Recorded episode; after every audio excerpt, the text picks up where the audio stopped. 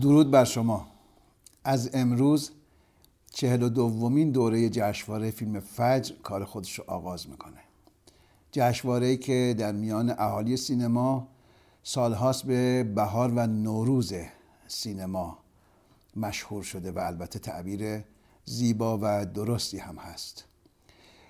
ما هم در استقبال از جشنواره فیلم فجر در مجله تصویری قاف تصمیم گرفتیم هر شب با شما صحبت بکنیم و هر شب خدمتون برسیم. البته که نه درباره برنامه های جشنواره فیلم های به نمایش در آمده هواشی و متن جشنواره مطلقا در این زمین ها با شما صحبت نمی کنیم تمرکز ما بر مباحث کلان سینما و همینطور مباحث کلان فرهنگ و هنر هست و امیدوارم که این بسته ای که برای جشنواره فیلم فجر دوره چهل و دومش آماده کردیم و خدمت شما تقدیم می‌کنیم. مورد پسندتون قرار بگیره و ما رو در ساعت 22 هر شب در یوتیوب و آپارات پیگیری بکنید و همینطور با ما مشارکت بکنید. ممنون هستم که نظراتون رو می نویسین ولی بیشتر دوست دارم که مشارکت بکنید دیدگاهاتون رو بنویسید برای ما و هدیه کنید به ما در واقع که ما هم انشالله بتونیم برای برنامه آینده از دیدگاه های ارجمند شما به امید خدا استفاده بکنیم. شاد و تندرست باشید. بانام و یاد او که همه اوست. سلام و احترام و مهر خدمت شما بینندگان ارجمند دوستداران برنامه های فرهنگی و هنری عزیزانی که با برنامه قاف ما رو در شبکه های اجتماعی تعقیب می‌کنید. امیدوارم که تندرست و سالم باشید. این نوبت از برنامه قاف رو در خدمت یکی از کارگردان های فهیم سینمای کشورمون هستیم. جناب آقای فرزاد معتمن که لطف کردن دعوت ما رو پذیرفتن تشریف بردن آقای معتمن خیلی خوش آمدی. قربونتون برم. مرسی. سلام می‌کنم به شما و همکارانتون و تماشاگران برنامهتون. زنده باشین. آقای معتمد از کجا شروع کنیم؟ هر جا که شما فکر می‌کنید. اوضاع احوال چطوره؟ در چه زمینه هم اوضاع احوال فردی خودتون هم اوضاع احوال سینما. طبعا اوضاع احوال فردی خود من تابع اوضاع احوال سینماست چون من به جز فیلم سازی کار دیگه ای ندارم که بکنم. و نه مدت هاست سال هاست که من خیلی شرایط خوبی رو نمی‌بینم. تو این سالها که کار نکردین خودتون احیانا سرمایه گذار مناسب پیدا نکردین یا شرایط به گونه ای بوده که ترجیح دهید فیلم نسازید؟ کدام یک از این عوامل بیشتر تاثیر داشته؟ من فیلم ساختم. آخرین فیلممو دو سال پیش ساختم. هنوز اکران نشده. یکی از مشکلات همینه. ما دویست فیلم پشت اکران داریم. و یکی از مشکلات باز همینه که تولید فیلم سپرده شده به سرمایه هایی که از خارج از سینما میاد.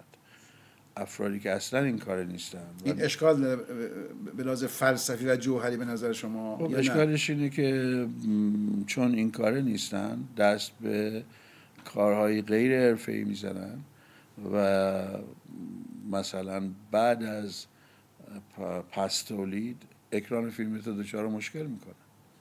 و تو مجبوری بری یک سرمایه گذار دیگه ای پیدا کنی. خب. تا فیلمتو به اون بفروشی و اون سرمایه گذاری که داره آزار و اذیت می‌کنه بره تا تو بتونی تازه شرایطی برای اکرام پیدا کنی. این شرایط حرفه‌ای سینما نیست. شرایط حرفه سینما رو ما هیچ وقت نداشتیم. شرایط حرفه سینما رو امریکایی دارن.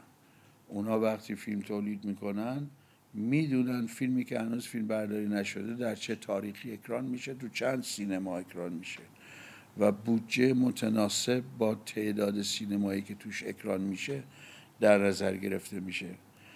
در یه همچون سیستمی هم بلاکباسترها جا دارن هم فیلم های متوسط به لحاظ فروش و هم فیلم های, فیلم که برای مخاطب خاصتری ساخته بله. میشه.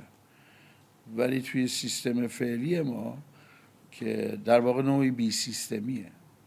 نوعی هرج و مرج اقتصادی عجیب و غریب بر سینما ایران حاکمه. که بجز فیلم هایی که در ارگان ها ساخته میشن و به فیلم های ارگانی معروفن و کمدی ها که همیشه سرمایه گذار دارن باقی فیلم ها به زحمت سرمایه گذار پیدا می‌کنن. و لزوما این سرمایه گذارها خیلی خوب نیستن. و مسائل عجیبی رو به وجود میارن. این یکی از مشکلات. ولی خود شما خیلی با این سرمایه گذاری که میفرمایید این کار نیستن و آمدن چند تا تجربه داشتید تو حوزه فیلمسازی؟ تقریبا تمام دوره فیلمسازی من به این شکل گذشته. برای اینکه تا حول و حوش سال هشتاد به نحوی یک سیستمی روی سینما ایران حاکم بود که حمایت می‌کرد فیلمسازها را. یه وام تبصره سه بود که فارابی می‌داد و به بله. هر فیلمی که پروانه ساخت می‌گرفت تعلق می‌گرفت. درسته که از همون همون موقع هم تعدادی از فیلمسازها رانتهای ویژه‌ای داشتند و پولهای ویژه‌ای رو می‌گرفتند ولی باقی هم کاملا دست خالی نبودن و یه پولی تهیه کننده میذاشت. بله. و یه پولی یه کمکی فارابی می‌کرد و اکران هم عادلانه تر بود. یعنی اینطور مافیایی نشده بود با اینکه سالن کمتر بود. با اینکه سالن خیلی کمتر بود ولی اکران عادلانه تری داشتیم. این سیستم دقیقا می‌تونم بگم از زمستان سال 86 به هم پاشید. من سال 80 اومدم دیگه. اولین فیلم هم 79 ساخت. بعد شبهای روشن. نه هفت پرده. آه هفت پرده درست آیا عقیقی نوشته بودن. درست عقیقی نوشته. سعید عقیقی نوشته بله. بله. ولی بجز دو سه فیلم اولم که همون اوایل دهه 80 ساخته شد من باقی فیلم رو با مشکلات فراوان کار کردم. و اتفاقی که از جو موسیقی هم مشکل داشتیم یا جو موسیقی خیلی میگم مشکل نبود. با خزایی کار کردیم بله مشکل داشتیم. این فیلمی بود که آقای خزایی فکر می‌کرد باید تو سی و چند روز ساخته بشه. و من از ابتدا به ایشون گفتم که این فیلم شست و چند روز کار داره. گفت چرا؟ گفتم برای اینکه یک کرکتر اصلیش کودکه. طبعا بسیار مشکل بله، دیالوگ گفتن خواهد داشت و اصلا ارتباط گرفتن. و یک کرکتر اصلی دیگهش یک پیرمرد هشتاد و چند ساله است که باز هم مشکل دیالوگ گفتن خواهد داشت. این پروژه ساده ای نیست. و هیچ وقت بودجه ای که برای فیلم وجود داشت بودجه ای نبود که بتونه بیش از سی و چند روز بره. در نتیجه من اون وسط اصلا از کار اومدم بیرون. منوچهر شاه سواری می‌خواست فیلم بسازه به اسم مخمسه. و این رو به من پیشنهاد کرد. من پذیرفتم. برای اینکه فیلم جنایی بود که ژانر خیلی مورد علاقه بله. منه.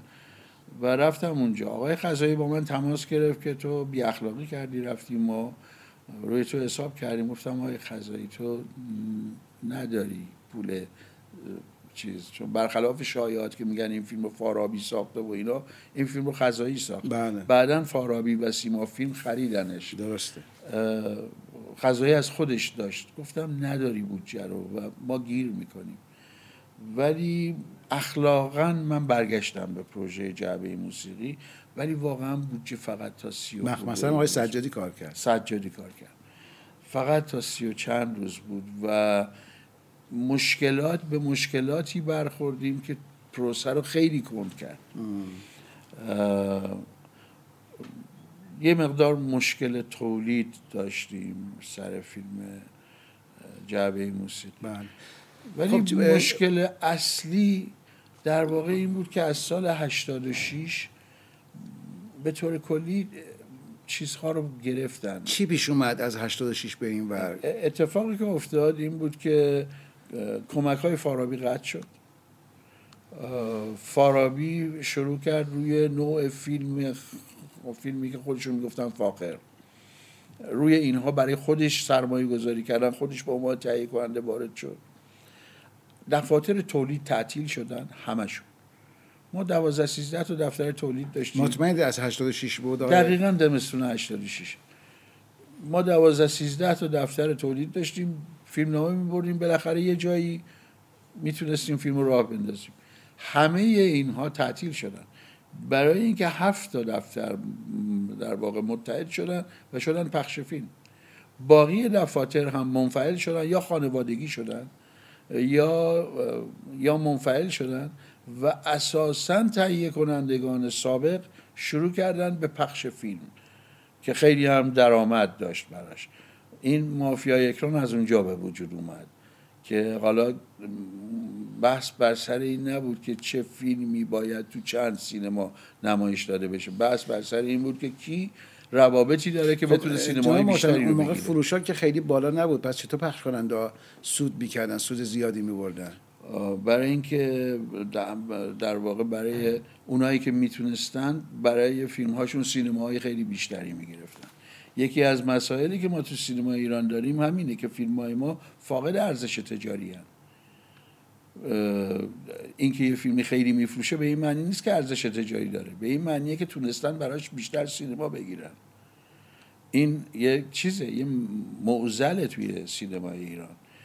و از اون موقع به بعد همه چیز به هم پاشی. در دوره ریاست جمهوری آقای احمدی نژاد همینجور کارت تهیه کنندگی چیز شد صادر شد.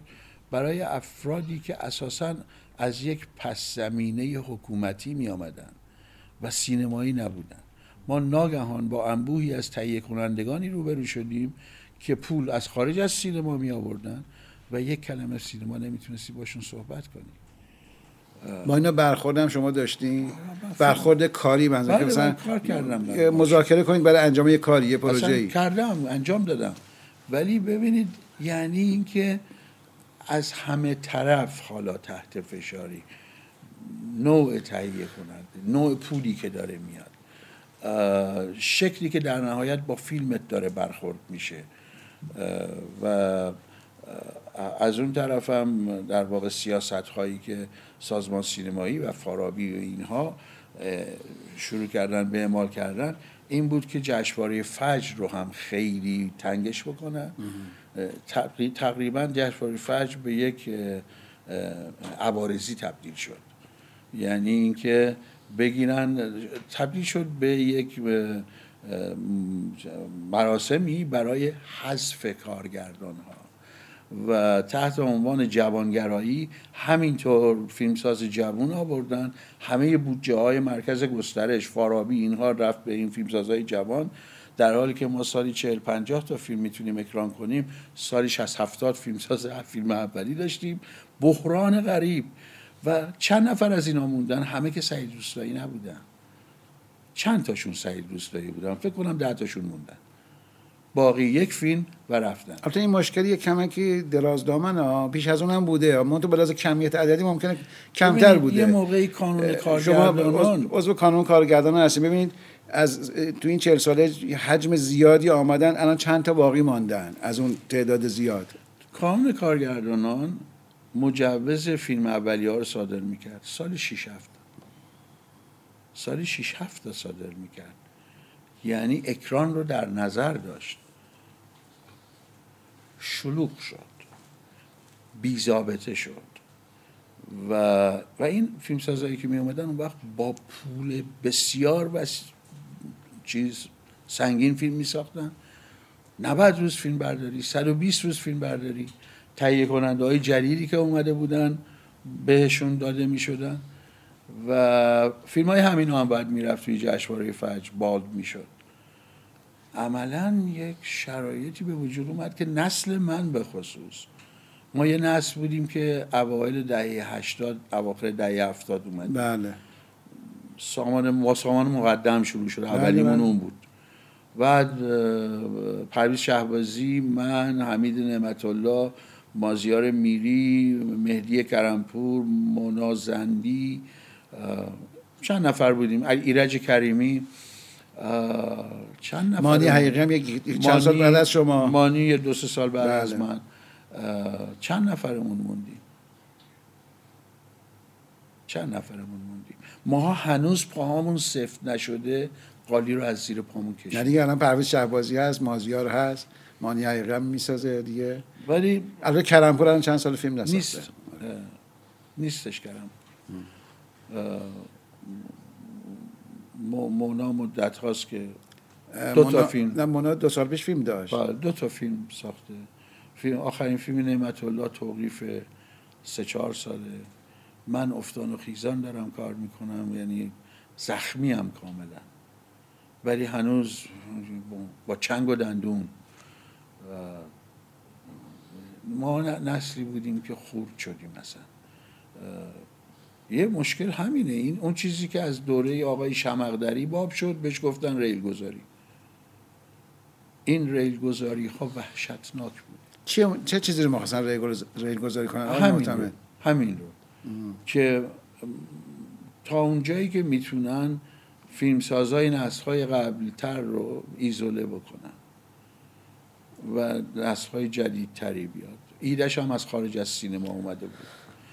ولی اومده بود.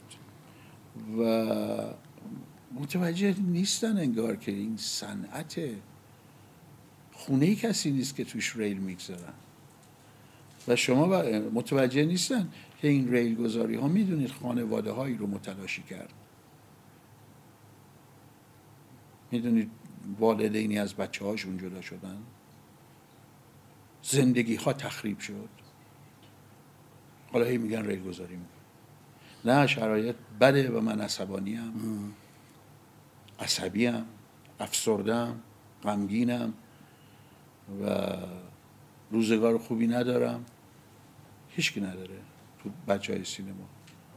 داریم اذیت میشیم واقعا. راهش چی هست آقای معتمد؟ چه کار بایستی برگشت به یک یعنی- سینمای طبیعی. یعنی هم سنف هم مدیریت دولتی سینما. باید چه کار بکنن در کنار هم دیگه؟ خب اونا نخواهند کرد. نخواهند کرد چون با سیاست های کلان در تضاده ما یه سینمای طبیعی می‌خوایم. در سنف این اراده وجود داره به نظرتون؟ نه. ببین خانه سینما باید از ما حمایت بکنه. من یه قرار نبود که خانه سینما در واقع امنیت شغلی ما رو چیز کنه؟ خب امنیت شغلی ما از کجا داره تهدید میشه؟ همینجوری تهدید میشه. خانه سینما خودش بودجهشو داره از سازمان سینمایی می‌گیره نمی‌تونه بله. از ما حمایت بکنه. این سیستم غلطه. ما احتیاج داریم به این که دولت و حکومت حضورشون رو کمرنگ کنن توی سینما. ما احتیاج داریم که بخش خصوصیمون تقویت بشه. ما باید برگردیم به دوره‌ای که تهیه کننده هایی بودن که دست تو جیب خودشون می‌کردن و با پول خودشون فیلم میساختن.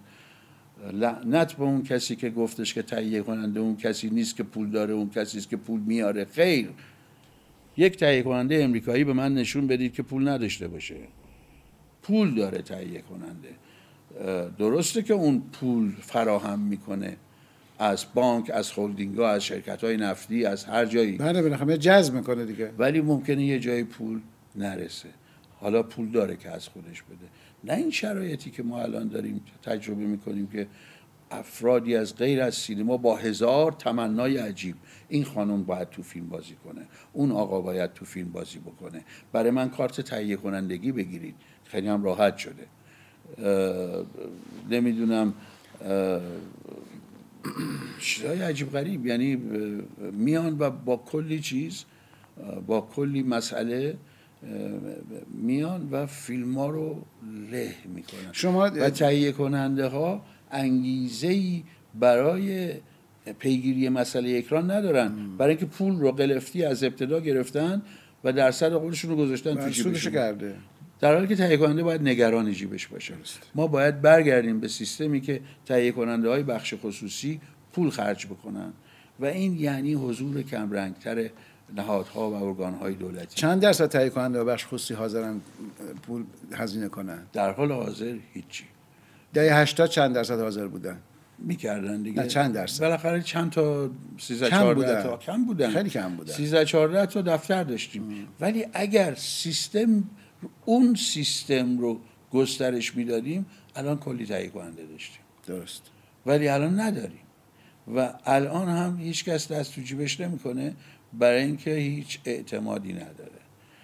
ولی اگر شرایطی پیش بیاد که این فشارهایی که دارن روی سینما می‌گذارن اینها یه مقداری سبک بشه یه مقداری کم بشه. متوجه بشن که من که می‌فهمم ما که می‌فهمیم چیه. فکر می‌کنند که سینما باید مثل یک دستگاه تبلیغاتی کار کنه. خب سینما این نمیشه. یعنی فکر کنم هنوز هم تصوری در میان اصلا همین مسئولان و حاکمان وجود داره. ما الان سینمامون چیه؟ از یه بر فیلم کمدی داریم. برای اینکه جامعه بحرانیه و مردم وقتی مردمی که توی جامعه بحرانی زندگی می‌کنن دوست دارن برن به سینما بخندن. در نتیجه همینجور کمدی داریم بهشون میدیم. از اون طرف اونچه که معروفه به فیلم های ارگانی یعنی این شما برنامه‌ریزی تلقی می‌کنید. به نظر من این چیزی که ساختن رو بله. جریان رو. این کاملا برنامه ریزی شده است. و البته داره به یه خاص جامعه جواب میده. اصلا مخالف کمدی ساختن نیستم خودم دو تاشو ساختم. بله. و اصلا ماشاءالله و چشم و گوش بله، بسته. دو تا پرفروش ساختم بله. هر دوشم با بودجه خیلی کم نه با بودجه زیاد. ما اصولا همیشه با خورده کار کردم. از اون طرف هم فیلم های ارگانی ما داریم. فیلم ها کاملا دارن مسیرهای تبلیغاتی رو میرن. سینما تبلیغاتی نمیشه. این سینما خاطر ساز نمیشه. فراموش میشه به شدت. سینما در نهایت پارک بازیه. سینما سرگرمیه. حتی اینگمار برگمن هم سرگرمیه. فقط نوع مخاطبش ویژه تره. ژان لوک گودار که من خیلی دوستش دارم سرگرم کننده است. به وجدت میاره. ولی اهلی که آدمی که اهل اون نوع فیلمه. اینا همه سرگرمیه. فقط تو لبل های مختلف سرگرم کننده است. سینما هیچ وقت برای هیچ دستگاهی یک دستگاه تبلیغاتی نخواهد شد. هیتلر نتونست تبلیغاتیش بکنه استالین نتونست موسولینی نتونست حزب کمونیست چین نتونست. ولی هالیوود تونسته. جان؟ ولی هالیوود تونسته. هالیوود تبلیغات نیست. اتفاقا این غلطه هالیوود کاملا سرگرمی است و این تصوری که تو ایران وجود داره انگار مثلا پنتاگون و اینا دارن برای هالیوود برنامه ریزی می‌کنن. این به کلی نه نظام استودیو بالاخره در کنار منافع ملیش داره حرکت می‌کنه. اونا به منافع ملی اون شکلی نگاه نمی‌کنن. هالیوود یک هالیوود یک جریان به نظر من به شدت اخلاقی. و, و کاملا همراه با جامعهشه این یکی از دلایل محبوبیت فیلماشونه. فقط این نیست که فیلماشون به زبان انگلیسیه و زبان انگلیسی زبان دوم بیشتر کشور هاست و فقط هم این نیست که چون 80 درصد بازارهای اقتصادی دنیا در دست امریکایی هست پس بازارهای سینما هم در دست امریکاست خصوصا حالا تو سالهای اخیر اسناد تازه رو شد که خیلی چیزها رو متوجه شدیم.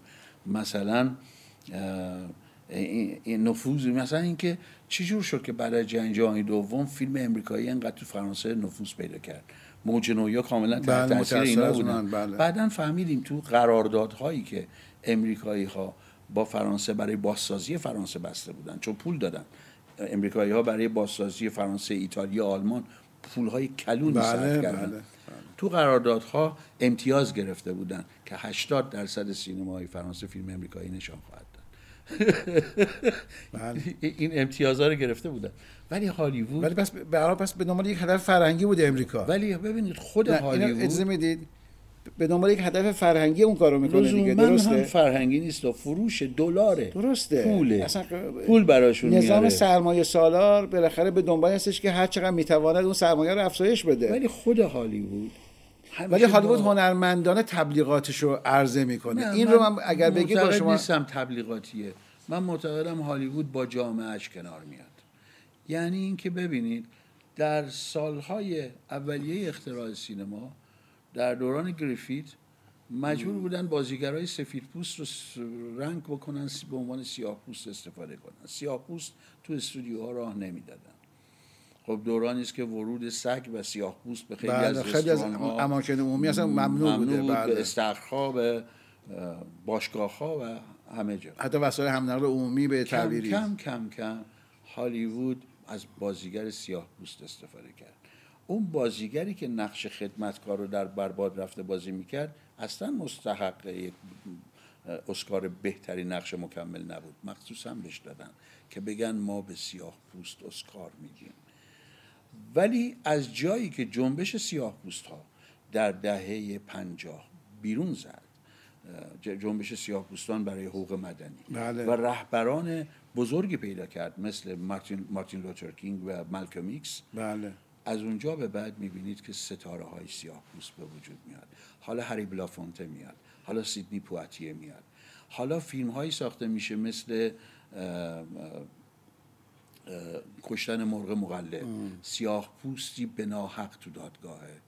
و وکیل سفید پوست فیلم که قهرمان فیلمه ثابت می‌کنه که این سیاه پوست بیگناهه. اونم ستاره سینمای هالیوود گریگوری پک. گریگوری پک. برای اولین بار داره این اتفاق میافته. تا به امروز که ما حالا دیگه لارنس فیشبرن رو داریم نمی‌دونم دنزل واشنگتن رو دنزل داریم. واشنگتن رو داریم. اسپایک رو داریم تو حوزه فیلمسازی. سیاه پوستان بله. بسیاری رو داریم. یا مثلا وقتی در دهه 60 جنبش زنان در امریکا برای حقوق مساوی بسیار گسترده شد دور اون شعار اصلی مزد مساوی کار برای کار مساوی خب کم کم می‌بینیم که جنس ستارگان زن در هالیوود عوض شد. حالا ستاره های اومدن مثل جین فاندا. فقط زنان زیبایی نیستن باهوشن. نه اصلا در 60 بعد تو سینما امریکا یک اتفاقات خیلی مهم تو کل جامعه افتاد. خیلی در نتیجه تو سینما هم. افتاد. یا اصلا نظام ستاره سازی تغییر دیگر تغییر می‌کنه ببینید میشه. و و در واقع. با تحولات اجتماعی جامعه رفتن جلو.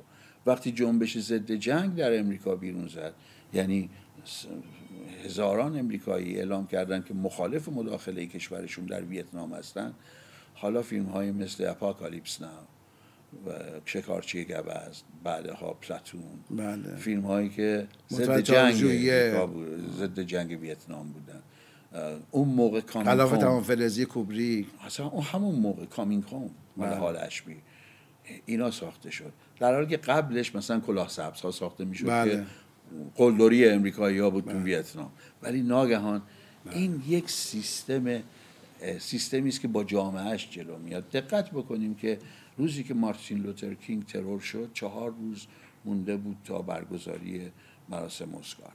این تنها سالی است که اسکار برگزار نشد چون هالیوود عزای عمومی اعلام کرد. اینه کسی اونجوری برنامه ریزی نمی‌کنه. ولی پول مهمه اونجا. بله.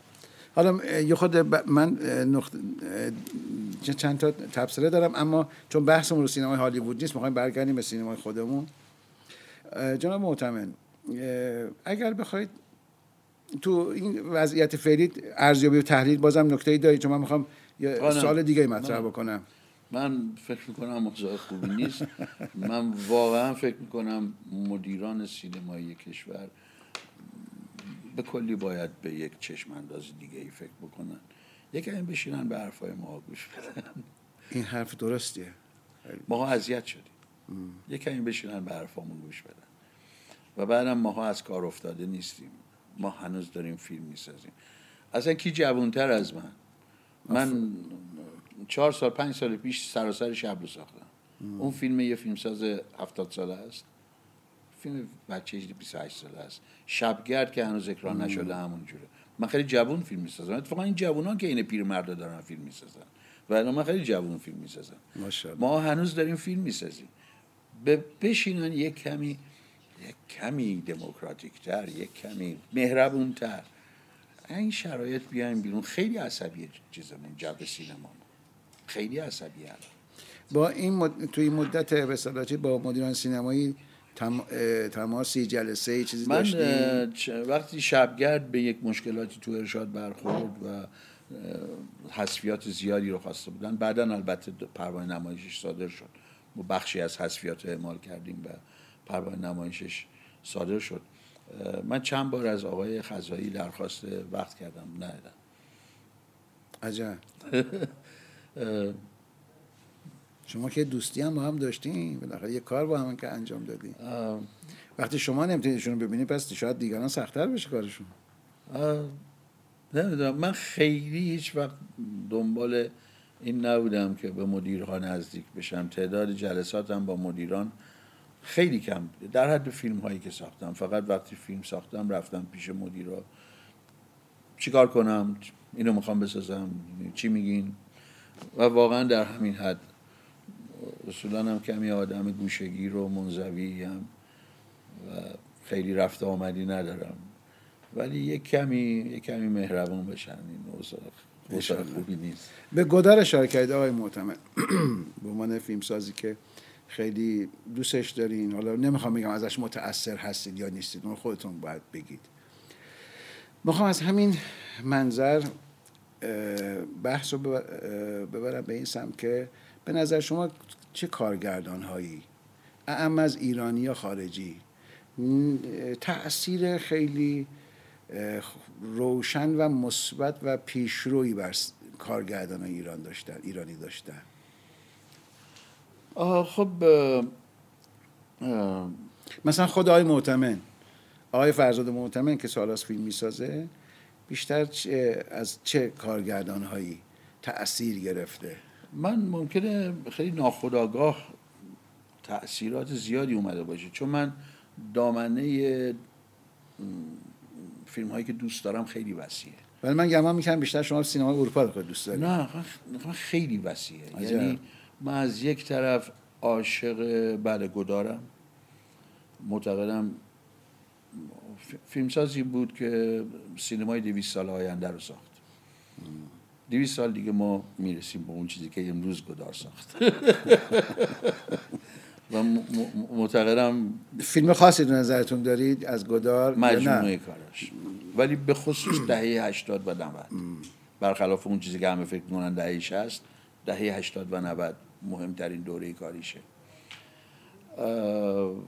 من توی چیزهایی رو نشون دادم تأثیراتی رو. مثلا فیلم اول من هفت پرده به شدت تحت تاثیر هل هارتلیه. فیلم ساز مستقل امریکایی. تو شبهای روشن خیلی تحت تاثیر فیلم برخورد کوتاه دیوید لین بودم. همینطور تا حدی داستان عادل اشتروفو سراسر شب کاملا تحت تاثیر گدار شکل گرفته و اصلا همون قصه آلفابیله و مدلش هم مدل گدار و مدلی که داستانی داریم اما تعریفش نمی‌کنیم.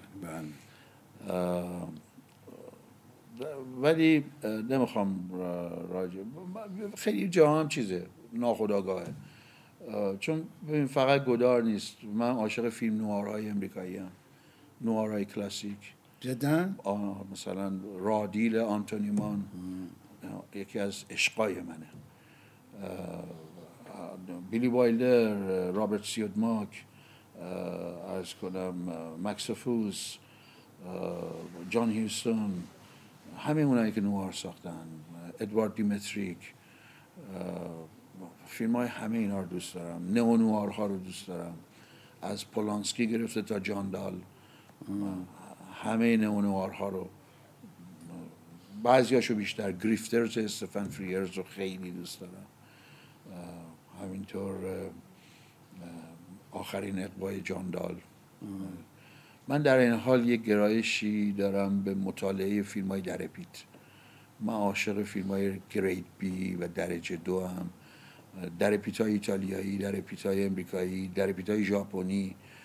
به خصوص grade B های ژاپنی فیلم های سیجون سوزوکی و مطالعه می‌کنم این فیلم ها رو. آخرین فیلم من شبگرد در واقع یک چه چه چیزی هستی توی این مطالعات؟ این فیلم ها به دلیل اینکه خارج از کنترل استودیوهای بزرگ ساخته میشن گاهی آزادی عملهایی به فیلمساز دادن که تو بعضی صحنه ها دست به خلق لحظاتی می‌زنن که تو فیلم های برگمن نمی‌بینی ادعای بزرگی ها من می‌تونم این صحنه ها رو نشون بدم. توی بعضی از درپیت ترین فیلم ها من فیلم های در پیت رو با عشق و علاقه نگاه می‌کنم به جمع می‌کنم نگه میدارم اینا رو. بعضی وقتا ببینید مثلا سانخون سوزوکی بین دهه های تو دهه 50 و 60 برای یک کمپانی ژاپنی که اصولا فیلم های بی بودجه میساخت و اینها رو 80 دقیقه میساخت دو فیلم با یک بلیت نشون می‌داد و همش هم فیلم های یاکوزایی بود فیلم های جنایی گنگستری بله، بله. ژاپنی. چهل تا فیلم ساخت سالی چهار فیلم. عجب. سالی چهار فیلم. معروفه که فیلماشو در یک روز تدوین می‌کرد. برای اینکه اصلا پلان اضافی نمی‌گرفت.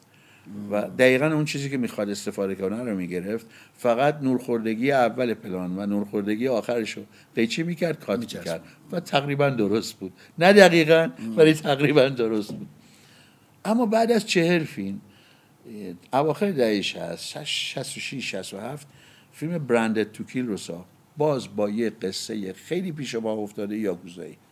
اما اینو تبدیل کرده به یک تجربه شخصی و یک فیلم تجربی و یک کمی آوانگارد. به خاطر ساخت این فیلم اخراجش کردن. گفتن این فیلم بیمعنیه و هیچ این فیلم از این فیلم سر در نمیاره. ما امروز به ریش اون تهیه کننده هایی که سوزوکی رو اخراج کردن میخندیم و این فیلم رو عشق نگاه می‌کنیم. چون فوق العاده است و لحظات هزیانی عجیبی داره که تو کمتر فیلمی می‌تونی این لحظات رو پیدا بکنی. جیم جارموش راجبش میگه ازش سینما یاد گرفتم فیلم با از نفس افتاده گدار مقایسه شده. عجب. این نوع فیلم ها برای من خیلی جالبن. همین سانخون سوزوکی تو سال 2001 80 سالش بود. فیلم ما قبل آخرشه. یه فیلم اکشن ساخت به اسم اپرای پیستولی. غیر قابل باوره که یه فیلم اکشن تبدیل شده به یک تجربه آوانگارد بسیار آوانگارد. اکشن کلاسیک یا اکشن معاصر؟ اکشن یاکوزایی. آه یاکوزایی. کاملا یه فیلم یاکوزایی. معاصره پس. بسیار چیزه. آوانگارد و بسیار تجربی. و باله ای از رنگ و ریتم و قاب های عجیب. خیره کننده. جاناتان روزنبام گفت زیباترین فیلمیه که تو سی چهل سال اخیر دیدم. عجب.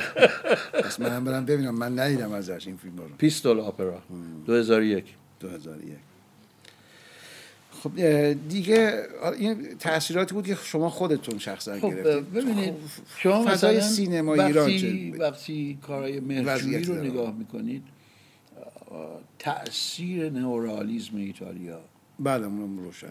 و عشق و علاقه ای که به فیلمسازایی مثل برگمن داشته بله. کاملا توش واضحه. تأثیری که نئورالیسم باز نئورالیسم بیشترین تاثیر رو تو ایران داشته نئورالیسم ایتالیا. از تو, یه دهه‌ای در واقع. تو کیانوش عیاری خوب می‌بینید. حتی آبادانی هاش بله. که حداقل من فکر می‌کنم بهترین کارشه. بازسازی دوست دو چرخه. دو دو چرخ دسیکاس دسیکاس. بله. ارز کنم که کیمیایی یه کار خیلی جالب می‌کنه. کیمیایی عناصری رو از وسترن های امریکایی و گنگستری های امریکایی می‌گیره ولی من میگم کیمیاییشون می‌کنه. یعنی مال خودش می‌کنه. جوری که دیگه وسترن نیست گنگستری هم نیست کیمیاییه. کاملا مال خوده. مال خودشه. و به همین خاطر من همیشه تصاویر کیمیایی رو دوست داشتم. و همیشه تماشای هر فیلمی از کیمیایی برام هیجان انگیز بوده. به نظرم حتی بدترین فیلمش هم یه چیزایی برای دیدن داره. بله لحظات درخشان داره. بله بله. حتی فیلم های ضعیف حتی بله. فیلم های بدش بله. لحظات فوق العاده ای داره. اه، این تاثیرات توی بسیاری از فیلمسازهای ما دیده میشه. ولی خب سینمای ما در بد پیدایشش اه، همون چیزی بود که دکتر کاووسی بهش گفت فیلم فارسی. بله. که طبعا خیلی تحت تاثیر جریان های سینمایی نیست. تحت تاثیر اون چیزی است که تو منطقه داره چون میگذره مورد سینمای هنده به یک اعتبار دیگه در و خیلی و بعد حتی به نظرم بیشتر از اون که دوره به هند مصر. باشه به ترکیه نزدیکه. اون چه که در ترکیه بهش گفتن یشیلچام. بهش گفتن فیلم یشیلچام. دقیقا همین مدل فیلم های ما بود. یعنی ملودرامن اما حتما زد و خورد دارن. یه کافه دارن. حتما یه آریا شاهین باید توی دره جاده چالوس پرت بشه. یه رقصی هم دارن؟ یه رقص دارن. حتما لحظات کمدی دارن. یا ظهوری دارن یا سپرنیا دارن یا میری دارن. حتما دارن. و اگر پاش می‌رسید یک صحنه ترسناکی هم اون وسط ممکن بود. و رقص آواز. حتما موزیکال هم بله. اون چیزی که کابوسی بهش گفت فیلم فارسی در واقع منظورش ملغمه بود. یه سالاد کامل. درست. و این شکلی شروع شد. سینمای مصر هم همین بود. البته بعدا سینمای- متاسفانه یه خود تعمیم داد و بعضی از فیلم های خوبم گفت فیلم فارسی. نه این, این دیگه از جمله قیصر کیمیا هم گفت فیلم فارسی مثلا. خب، فرق آره با فی... از فیلم خوشش نیومد. بله. اه، اه، و اه، ولی به هر حال از بعد از اینکه سینمای جدی ما شکل گرفت. از که از اواخر دهه چهل. بله خب قبلش بود مثلا فرخ قفاری که من به خصوص شب قوزیشو خیلی دوست دارم. مثلا ابراهیم گلستان که خشت آینه رو می‌سازه. گلستان بیشتر تو حوزه سینمای مستنده دیگه. خشت آینه. بله. اگرچه ببین نمی‌تونه اکران کنه یعنی ظاهرا سینمایی رو اجاره کرده. خب آقای گلستان شرایط مالی خوبی داشت بله, بله. برای همه همچین چیزی نبود که برن سریال سینما بگیرن بگن فیلم بله. ما رو نشون بله، بدید من اگر می‌تونستم خیلی دوست داشتم این کار بکنم چندان که وقتی این فیلم مثل صداها یا سراسری شب می‌سازم که می‌دونم مشتری چندانی نداره و خاصه بعضی وقتا دوست دارم برم جلو در سینما بیستم یقه مردم رو بگیرم به زور بکنم تو سینما. فیلم ببینید. سوز خیابون ول نگردید. یه فیلم متفاوت ببینید. برید فیلم متفاوت ببینید.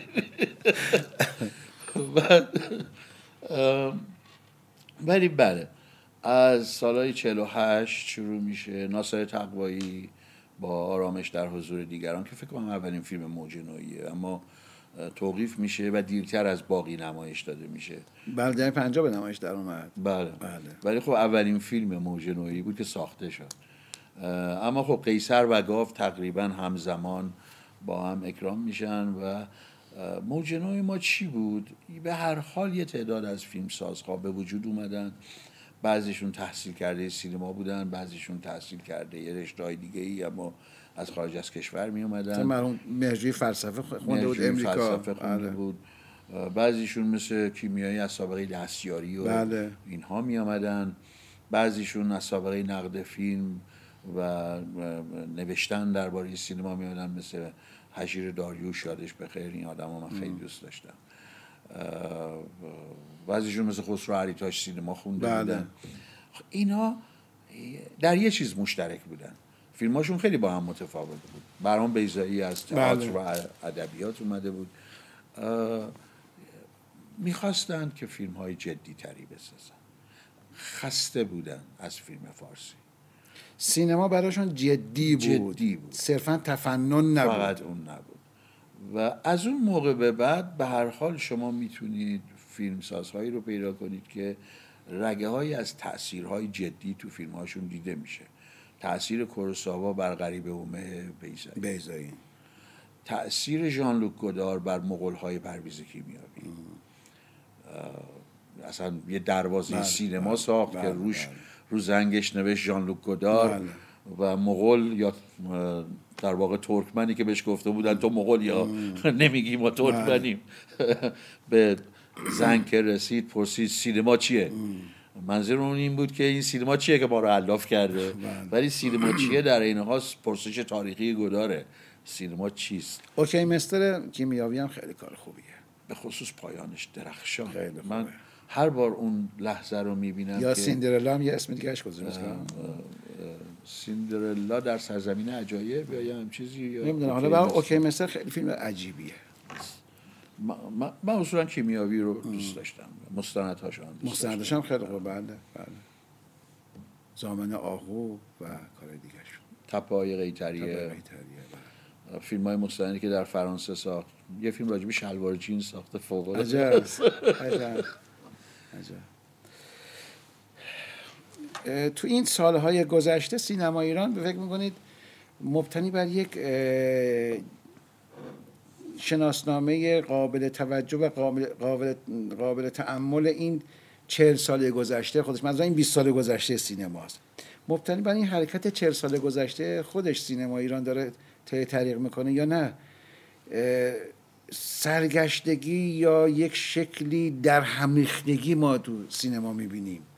منهای بعضی از فیلمسازان که مسیر خودشون دارن و تولید کار خودشون انجام میدن. از جمله جنابالی و چند از دوستان دیگر. من در واقع خودم همون کاری رو کردم که سلیقم می‌کنه. خیلی وسیع. فیلم هایی ساختم که خیلی به سلیقه خودم نزدیکن مثل صداها شبهای روشن هفت پرده سایه روشن سراسر شب شب کرد و فیلم هایی ساختم برای گیشه چون فکر می‌کنم باید برای گیشه بله. فیلم ساخت. پوپک و چشم و گوش بسته تا حدی باجخور البته باجخور در این حال علاقه علاقه بله. هم از, از دنیای ذهنی خودتون داره بله. و اما سینمای ما بیشتر تحت تاثیر اونچه که بهش گفتن درام اجتماعی شکل گرفته من خیلی به این روند علاقه ای ندارم ولی می‌فهمم که هم مورد توجه مردم با قرار می‌گرفت فیلماشون. به هر حال نوعی ارتباط حسی و عاطفی و غریزی با این نوع فیلم ها مردم می‌گیرن. و باعث میشه که بشه جنسی از فیلم جدی که فروش هم می‌کنه.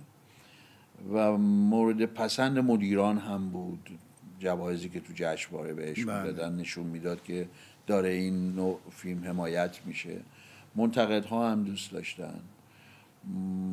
به نظرم به نحوی تاثیراتی هم در خارج از ایران گذاشته.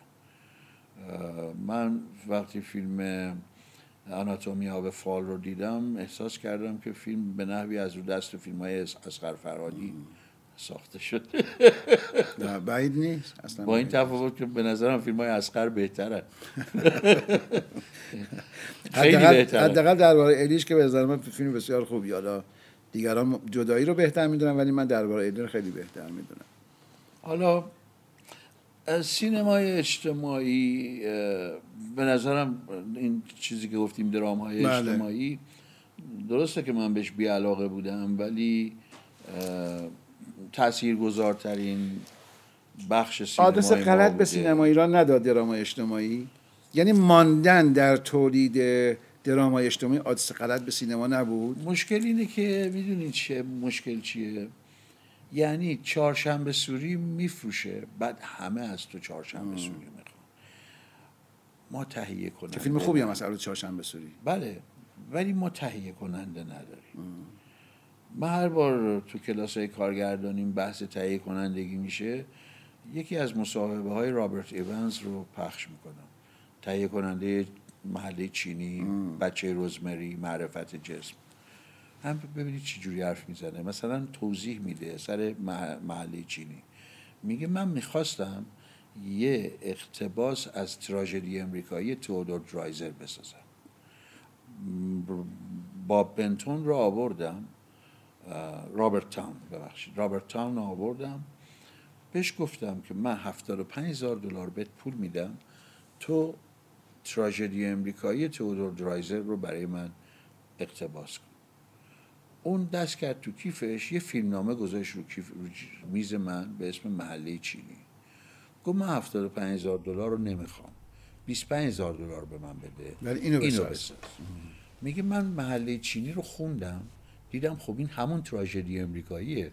ولی من این وسط پنجاه هزار دلار سود کردم. ما این تهیه کننده رو نداریم. وقتی فیلم چهارشنبه سوری میفروشه همه میگن ببین آقای فرادی چی ساخت؟ بله. هم فیلم جدیه هم پرفروشه. حالا اینجوری بساز. من حتی نویسندم فیلمی جنایی برای من نوشته بود که من بسیار دوست داشتم بسازمش.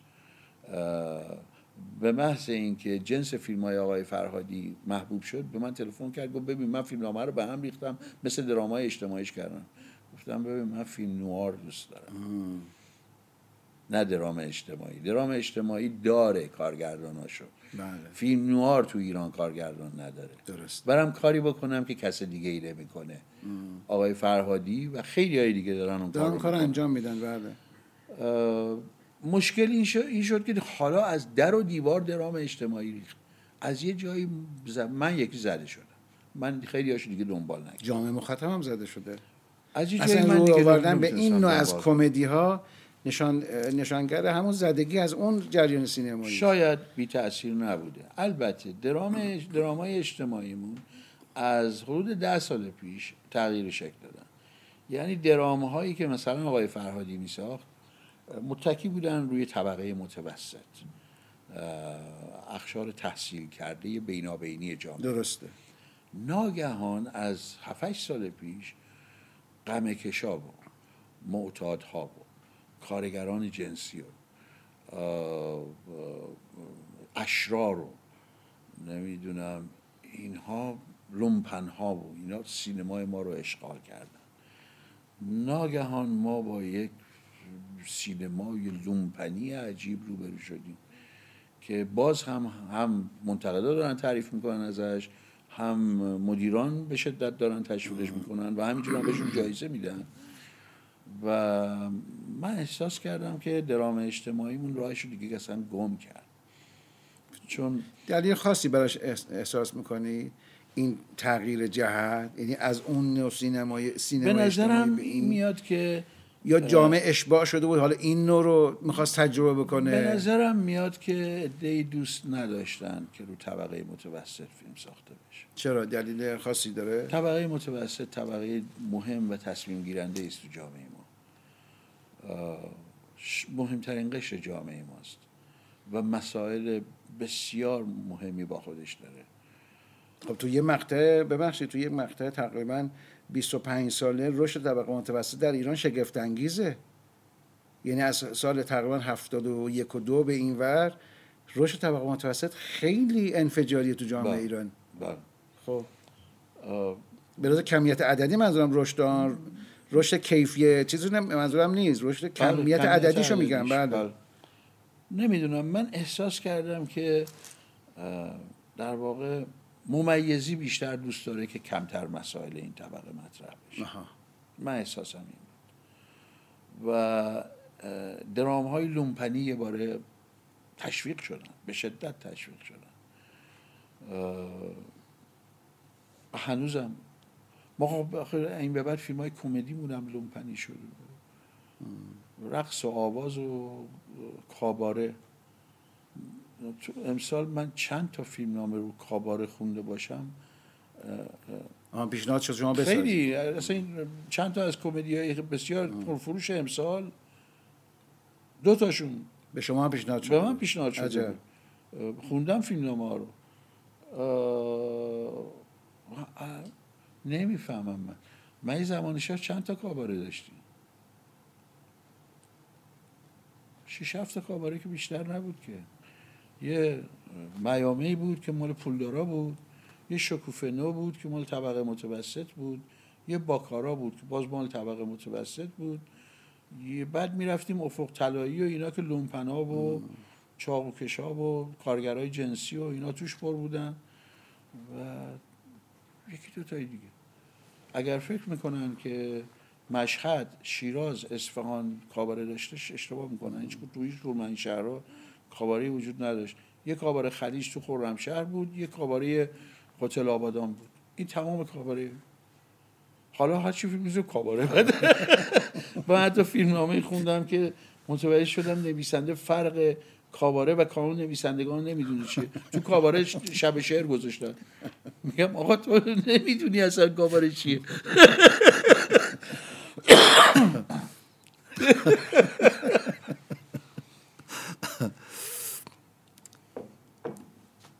چیکار کنم؟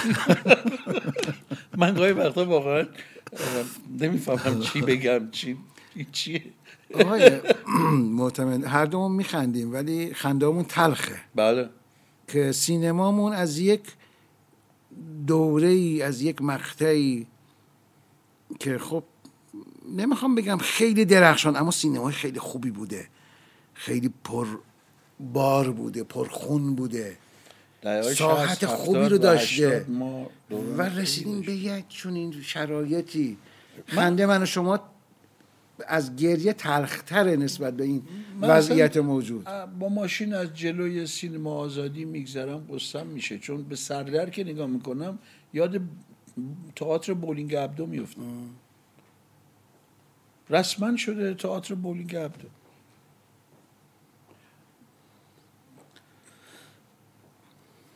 به نظرم این حجم از فیلم کمدی که خیلی هم کمدی های خوبی نیستن کمدی هم داریم تا کمدی بله.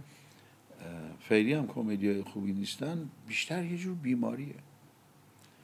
من الان خیلی روم فشار هست که کمدی بسازم ولی با اصرار وایسادم پای یه فیلم نوار که ولی شما رو به خود از اینو کمدی نسازی. خب و... چیز نشید ناچار نشید اینا بسازی. نوار بسازی من زندگیم از ناچاری گذشته ولی دارم مقاومت می‌کنم. نه انشالله که خدا براتون البته من تو این برنامه در... تو جلسه با آقای پرستوی عرض کردم. من به شدت از اینکه فیلم ها فروش کنن خوشحال میشم. به شدت خوشحال بله. میشم. هم خانواده سینما معیشتشون تأمین میشه هم سینما چراغ سینما روشن میمونه و اتفاقاتی میفته اما به قیمتش هم در این حال برام مهمه. به چه قیمتی؟ ما داریم ظاهرا گوهرهای گرانبهای خودمون در حوزه سینما خیلی ارزان داریم میفروشیم. نه شرایط خوبی نیستش. با این وضعیت به عنوان پرسش آخر آینده رو چگونه می‌بینید آقای معتمن عزیز؟ الان سال هاست واقعا دو ده هست که بیشتر تو مه داریم زندگی می‌کنیم. یعنی واقعا آینده شما میگید مه میگم برزخ. آینده شفافی جلومون نیست. مدیران سینمایی میان و میرن هر کدوم هم ادعای فتوحاتی می‌کنن ولی در عمل می‌بینیم داریم به عقب میریم. فیلمسازهای جوان میان تا دو سه فیلم عزیزن. بعدش دیگه عزیز نیستن و مشکلاتی براشون به وجود میاد. مشکلاتی که اصلا میشه به وجود نیاد. چی نیستش واقعا. اونا هم در واقع به ماها میپیوندن که از قبل موندیم و برای, برای هر فیلمی انگار فیلم اولیم باید.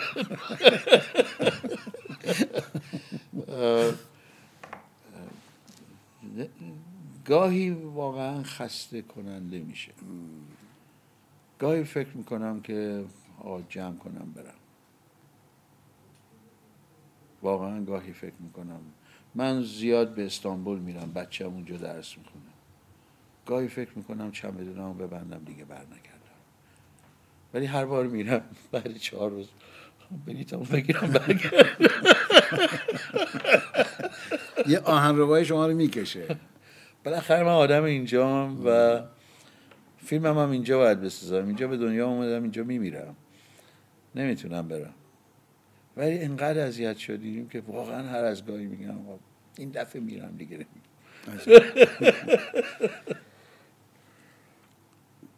چی بگم والا؟ شما در اوج تلخی این خندهاتون خب خیلی من میفهم معناش رو. میگن وقتی خیلی عصبی بیشتر میخندی. انشالله که همیشه آقای محتمن عزیز تندرست و سالم باشید. ما که به دوستی با شما میبالیم. سالهای سال با هم دوستیم و خدمتون ارادت داریم. یکی دو تا تجربه هم با هم داریم توی خانه سینما جشن بله بله. کتاب بله. کتاب سال سینما. بله. بله با هم بودیم. امیدوارم که شرایط به گونه ای فراهم بشه که شما بتونید یک فیلم نوار خوب بسازین انشالله بله آره. چندین فیلم نوار خوب الان؟ پروانه ساخت دارم برای یک فیلم نوار. انشالله و آیه چیزی بگم بله، که خوشحالم کرد. ما هر وقت پروانه ساخت می‌گرفتیم روش می نوشتن درام اشتباهی خب در حالی که هیچ اینا درام اجتماعی نیست. و یک و سر شبگرد به من پروانه ساخت دادن. برای اولین بار روش نوشته بود ژانر نوار. من اینو قاب کردم. خیلی مهمه. دیوار اتاقم نوار خیلی مهمه. به رسمیت شناخته شد. خیلی مهمه. چه دوره ای؟ پروانه همین دو سال پیش همین اخیرا. بله. نوار. خیلی مهمه. بالاخره اینکه آقایون ژانرهای دیگر هم به رسمیت میاد. البته درام اجتماعی که ژانر که نیستش که البته. ولی اینکه به رسمیت بشناسن ژانرهای دیگر رو خیلی اهمیت داره. با میگن درام اجتماعی ژانر ولی خب واقعا هر فیلمی نه درام اجتماعی ژانر. نیست. بله بله. درام ژانر هست اما سینمای اجتماعی ژانر محسوب نمیشه. بله. در دل خودش یک تعداد زیادی ژانر در واقع اجتماعی داره. ترین فیلم ها گنگستری ها دقیقا. بله بله دقیقا. به هر حال که موفق باشید خیلی لطف کردید تشریف مخلصم. دست شما درد نکنه. واقعا از بن دندان و از جرفای دل آرزو می‌کنم که فرصت فراهم بشه. انشالله همین فیلم رو بسازید و ما هم ببینیم و لذت ببریم. من. مرسی. سلامت باشید. خب بینندگان ارجمند از شما هم سپاسگزارم که با برنامه دیگر از مجله تصویری قاف همراه بودید. تنتون سالم دلتون خوش. اوقاتتون بخیر و آیندهتون پر از نور انشالله که این مهی که آقای معتمن گفتن از روی فرهنگ و هنر برطرف بشه بتونیم یه خورده آینده رو ببینیم و آفاق پیش رو رو زیبایی هاش رو انشالله به تماشا بنشینیم. خدا نگهدار.